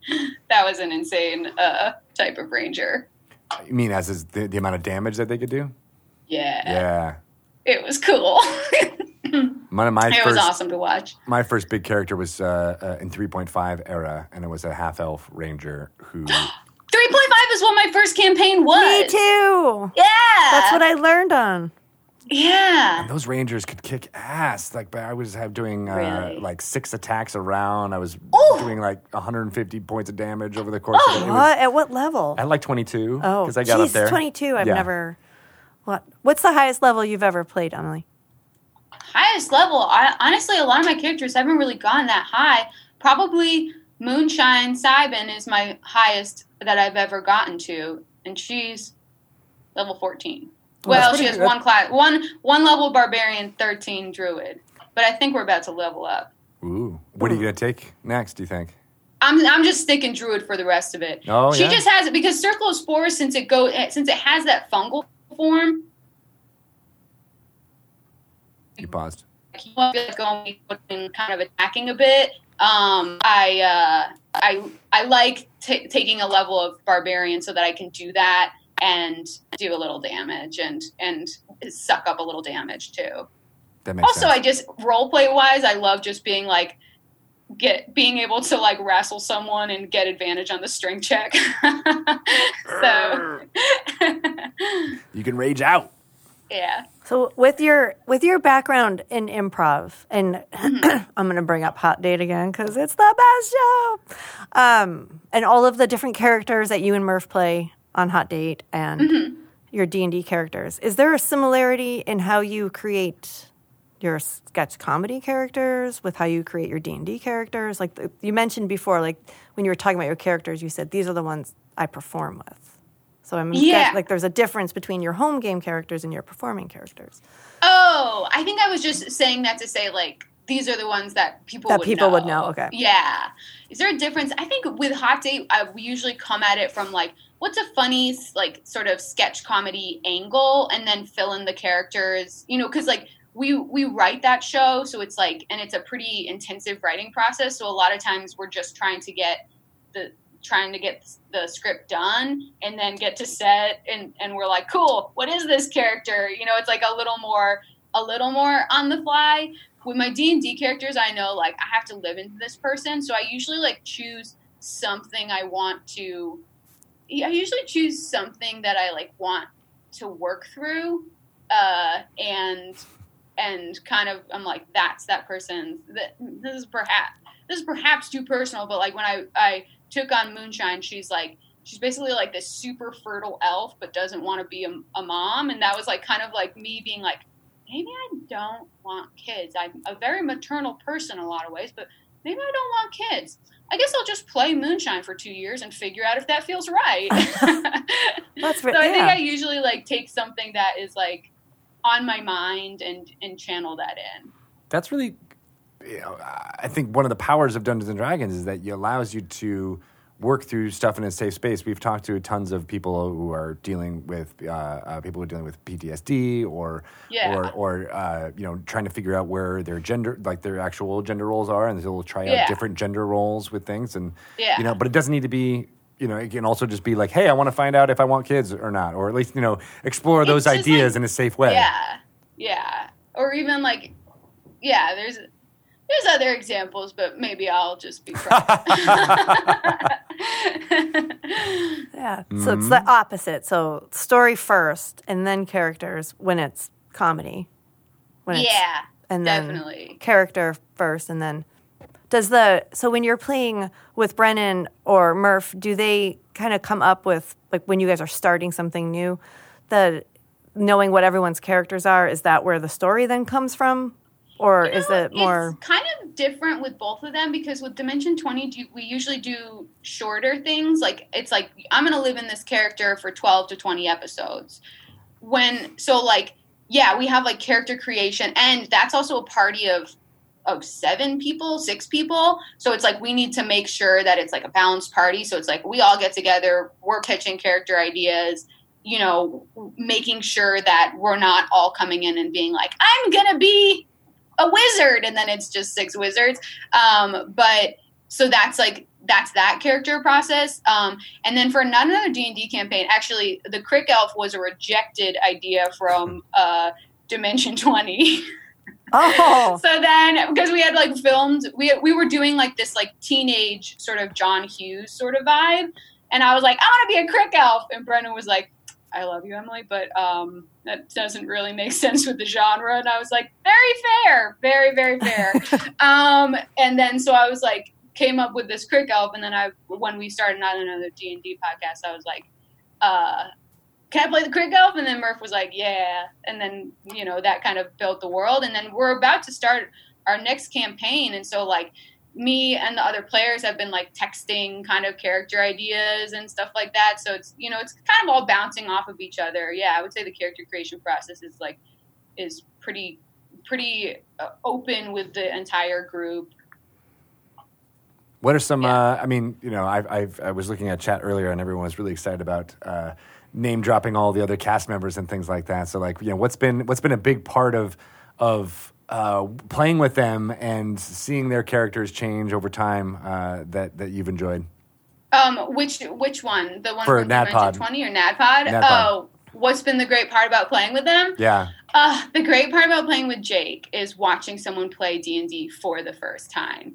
Like the very first episode when when he the very first episode when he like you know someone is very classic someone in a tavern is rude to him and he's like i punch him and then murph and then murph as the dm he's like do you want to hit him with your axe and he's like yeah Like, just like so like shocked and like watching him slowly get bit by the bug has been so fun and uh i mean playing with caldwell me and caldwell are very very similar in that we like to get creative that might be the nicest way to say it we're we're both just like we'll both just like get obsessed with something stupid and derail the podcast by being obsessed with something stupid so it's like so much fun that we're both uh stupid well, what do you mean by stupid? Just doing things that are not optimal? Like, Is that what you're okay, here's what I'll say. No, no, no. This I have a very specific example. There was this one episode where we were up against we were basically in a wizards tournament and one of the other competer like uh c- competitors uh was Murph introduces and he's like and there's these other competitors and they're like they're like these creatures from the sky and they're made of worms and both me and Caldwell are like who are these beautiful creatures and we were obsessed both of us immediately obsessed to the point where Jake was like I don't know I don't even know I don't care about this why are you guys so obsessed with this and so it's like me and Caldwell will just be like star spawn star spawn we love star spawn we want to know more about the worm folks are the worm folks okay what are the worm folks doing so it's kind of like having like a fun uh, friend who's willing to uh, go somewhere really silly with you. I want to know more about these worm folks. I do too. But I- as a, I that made me nervous thinking about like, well, what if Murph didn't plan to tell you that much about the worm folk, and now you really want to know about oh, them? Shelley, you See, don't have it's to be the nervous. DM paranoia is back. But see, Murph is just Murph is just so good at rolling with it Yeah. that he's just like, all right, you guys are obsessed with the star spawn. Cool, we'll have more star spawn. Yeah. like, yeah, he's just. It There's comes some- naturally. To There's him. something really freeing about allowing the player's interest to direct you too. Yes. Like, right? Like and that's what I was doing when we when we played last week was just like, all right, well if that's what you want to do, that's what I'm making up right now. And then all of a sudden Yeah. it becomes something that you remember and go forward. And it's not, it shouldn't be a, a nervous inducing thing. It should be like It a, should not be. It's a yes and moment. Yeah, Yeah. Oh, I'll get there. You, I think you will, Shelly. I'll get And there. You seem real what? defeated. When I'm in your game, when I'm in your game, and I'm like, "Hey, can I do actually like a perception check to see if there are any worm creatures around?" And then I roll a nat twenty. You're Um, actually going to be excited. I am. I'm going to say there. You look around, and you're Uh-huh. 100 percent sure there are no worm creatures here. oh, okay. And now I don't have to Cool. describe the worm creatures. Um. All right. And now, can I do a survival check to see if there's any worms in puddles, and can I find enough? And then I roll another nat twenty. Okay. And then I would say you bend down to look into a puddle to see if there's Right. a worm there. And Yeah. all of a sudden, you feel something sucking on your face. Oh, it attacks you and it pulls you down into Is the it a worm? puddle. Don't know. Oh my gosh! But And see, then I'm we're- invested now. I'm invested now. Do I roll initiative? And Are we that's initiative? where we'll pick up when we play together. You've learned. Literally down the wormhole. Nailed it. Nailed it. Okay. All right. I'm invested too. I want to see where this goes. Okay. I You can be know. there too. You can try to I pull see. her out of the hole. Oh, although now I'm kind of curious what's on the other side of the hole. Right. She'd be like, no, Okay, no, no, let me I- go. Let me go. Are there worms Here's there? a sneak peek. I go limp and I give in to the wormhole. Okay, but now Greg's there. Do you want to try to, to save her? Um, uh, no, I jump I right reach in. my You're going I to? Oh, reach my hand out like uh, Arnold Schwarzenegger in Terminator and I invite you into the wormhole. I, I take a moment, like, ah, God, I'm getting too old for this. And I roll up my sleeves and dive straight into the hole. Okay, so now you're both in the hole. I'm, I'm in it. okay, so you're just free falling for like right. Oh my months. God. Months. Well, this is fun. I will. Okay. I will. Uh, Do we know it? Do we see each other? Um, I have created food and I have created water stock, so I'm just making us meals. Yes, as we you're free fall. falling. Yes, it's very This is narrow though, delicious. so you There's can't be nothing- in tandem with each other. It's very narrow. You don't- only one, and you have to go single file down the Oh, wormhole. okay. Well, I'm below him, so I'm throwing up the food. I'm throwing up the food to him. Wait, I thought it, it's not a human caterpillar type situation. Can Well, we could do that. We could That- do that. that's Can pretty we roll gross. to do that? we roll to human caterpillar? Okay, so what we do what a skill would reverse you roll for mending? that? if you I want would- to, what would, what skill would that be? I would say Um, yes. I would think Medicine? sleight of hand. Medicine. sleight of hand on like I am proficient in surgeon's tools, so okay, Let's do it. do it. All right, so we're, I'm, we're, you already started, you're already DMing. You're, it's happening. You I'm can- inspired now. I'm going to think about this now. Okay. give me just give me a couple days. That's how Don't it works, prepare too right? much. Don't prepare too much. Don't prepare too much. What's we at the are bottom? level twelve though. No, We're level 13. I need to be 12, level and I'm a- 13. I'm a multi-class barbarian and um, rogue. Okay. Um, I'm half Asmar, half Tiefling. You're half ass. I am half ass. I'm half half-ass. assing this DMing thing. half, half ass, half teeth. People in the know. That's how you say it. That's true. Yeah. Emily, you're awesome. You've made us laugh so much. Uh, thank you for being on. How can people, you know, find out more about you and what you're doing, all your projects? Um, they can watch. Currently, Dimension 20 is streaming live on Twitch every Wednesday at 7 Pacific Standard Time.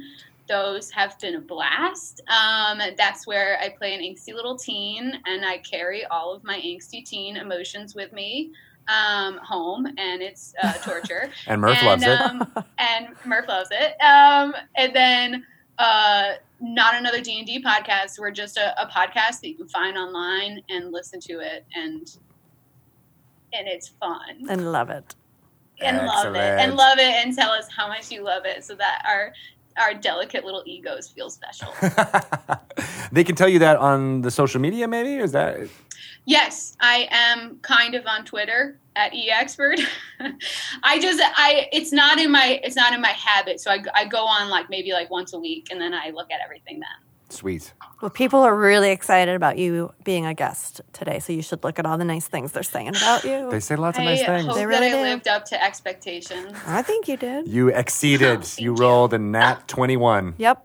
Stop. That's With a broken dice, advantage. but I'll take it. and you have I inspiration. would love to physically see how that happens. It just all of a sudden a new face of the Just die just happened. appeared. It was Yeah. pretty amazing. Never seen that before. Thank you so much. Uh, I'm thanks for sure having me. we'll play again, and now I want to find out what happens down the wormhole. Oh, we will. And yeah. The I soup- want to know where this wormhole lands after months in the just air. keep, just keep. I'll let you know when you hit the ground. Great. thanks, Emily. Thank See you, you Emily. later. Bye. Bye. What Wow, it's an Oh, amazing, interview. Did I? Did I do okay? well, you were talking in that weird voice the whole time. I don't know what came over me. it's like Mr. My Bean. nerves. Oh, no. no, no, Oh, no. I'm not hungry. my god. That was So amazing. fun, so Um, amazing. I enjoy hearing about uh, people's, you know, uh, personal lives and how they came to Dungeons and Dragons, and it's it's always And the amazing inspiration to hear about it. they find. Yeah, right, from it. exactly. Because as we were saying when we were not recording, D and D does positive good for so many people. Yes, it does. out there, Yes, it and Uh, that's a big tenet of what we do here at Dragon Talk. Is just to Yeah. make sure we share the amazingness that positive. comes from people playing this game and together. the amazing people in our community. We all have this thing in common. we do. We love D and D. We do. Yeah. Um, I want to give a shout out to all the people who make this amazing Dragon Talk podcast, starting with Shelly Mazanoble. Woo! Yes. Good stuff all around. Thank you, How Ryan. can people find you on social medias? On Twitter, I am Shelly Moo. Shelly Moo. Yeah. Um, I'm Greg Tito. You can follow me there or on Instagram. Woo! Thank you. Thank you to you. Um, I also want to give a shout out to Ryan Marth making the Yeah. amazing audio happen. Pelham Green making videos. Um, woo-woo! Lisa Carr helping us with booking and Yes, getting everyone on the Lisa. horn. And Robert Plant. And Robert Plant, our newest uh, addition, uh, possibly also a dryad or a treant. We're not sure, Remains uh, to but be there's a seen. plant in the studio, and it is good stuff. Uh, all right, so uh, we're doing a little thing different for our for our sign off. Here is Oh. for you to uh, you- you're in you're in a. Yeah, there you go. Uh, you're in a woods. You see Robert Plants and many of uh, his cousins all around you. You are wh- what character are you? Drunky Two Shoes. Drunky Two Shoes. Tabaxi Ranger. Um, you oh s- shoot, she was a sorcerer. Okay, A tabaxi sorcerer. Tabaxi Sorcerer, uh, you see a shape start swinging on a vine towards you. What do you do? I screamed, Daryl, is that you? Okay, uh, roll me a uh, perception check as you're going to try and see A who it nine? is. Nine. Uh, I don't know what my bonus would be. I really, Probably like a three. yeah, I maybe think, twelve. I, okay. So like 12 total. 12 total. All right, so you get a glimpse of this shape, and it's actually a chimpanzee who reaches out to you and tries to grab your hand. I take it. All right. Well, that's where we'll stop, and we'll come pick this back up again at the end of next episode of Dragon Talk. We'll see you next week. Bye, everybody. Bye. Bye.